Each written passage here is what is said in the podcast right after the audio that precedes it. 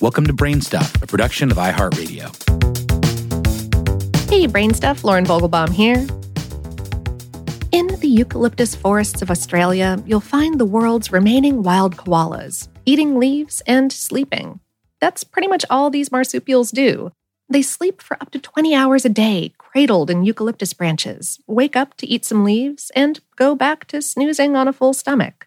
It's a lazy life that revolves around a monotonous diet, and koalas are perfectly adapted to it.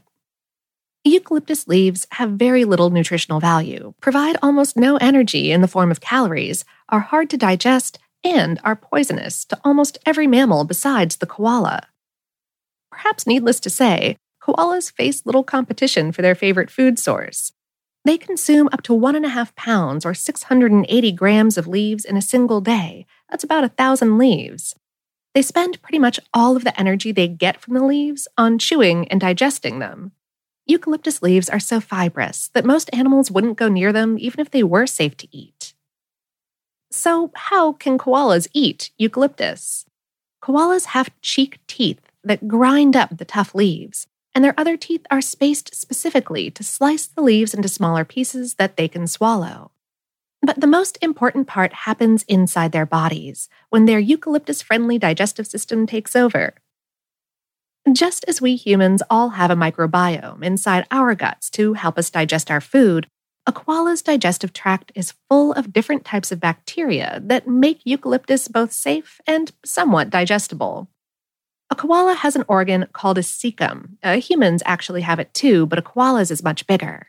The cecum contains bacteria that break down the eucalyptus fibers. This makes it so that at least some of the leaf, about 25%, can be digested, uh, that is, converted into calories for nutrition and energy.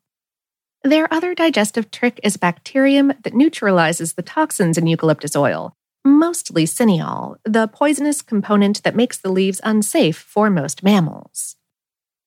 Of the roughly 500 types of eucalyptus trees out there, koalas only go for a couple dozen types. And of those, any particular group of koalas will have a few favorites. Eating the same few types of eucalyptus all the time probably helps koalas learn the scent of a leaf that has a different toxic substance in it called prussic acid. Prussic acid is toxic even to koalas, so they have to be very careful not to eat those leaves. It's not hard to see why a koala might smell like eucalyptus, since it's pretty much all they eat. This means that koalas hardly ever have to leave the trees, so they're out of reach from the countless predators who would find the 25 pound or about 11 kilo slow moving marsupial an easy target. It also means they can sometimes smell like cough drops.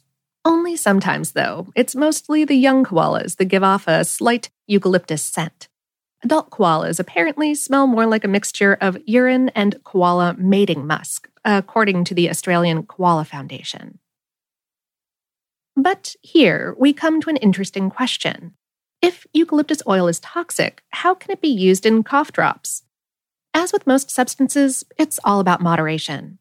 What's toxic at high doses can be neutral or beneficial in small amounts. Koalas eat lots of different types of eucalyptus leaves, some of which contain tremendous amounts of toxins like cineol. Oil from eucalyptus leaves can be up to 95% cineol. Most herbal remedies containing eucalyptus, which date back at least hundreds of years in the Aboriginal cultures of Australia, come from the blue gum species, the oil in blue gum leaves contains much less cineol, as little as 4% by volume.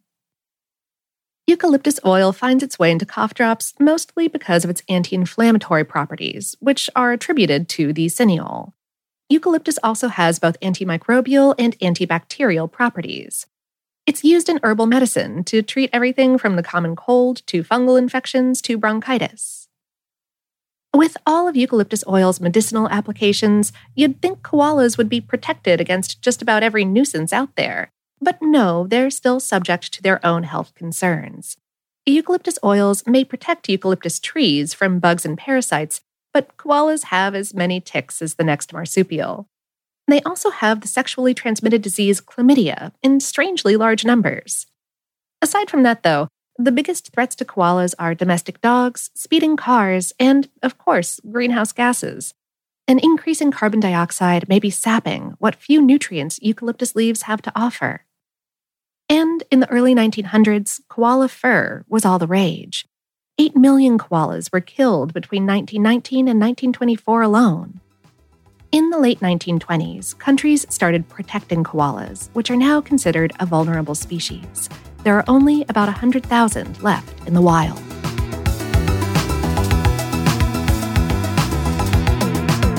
Today's episode is based on the article Do Koalas Smell Like Cough Drops on HowStuffWorks.com, written by Julia Layton.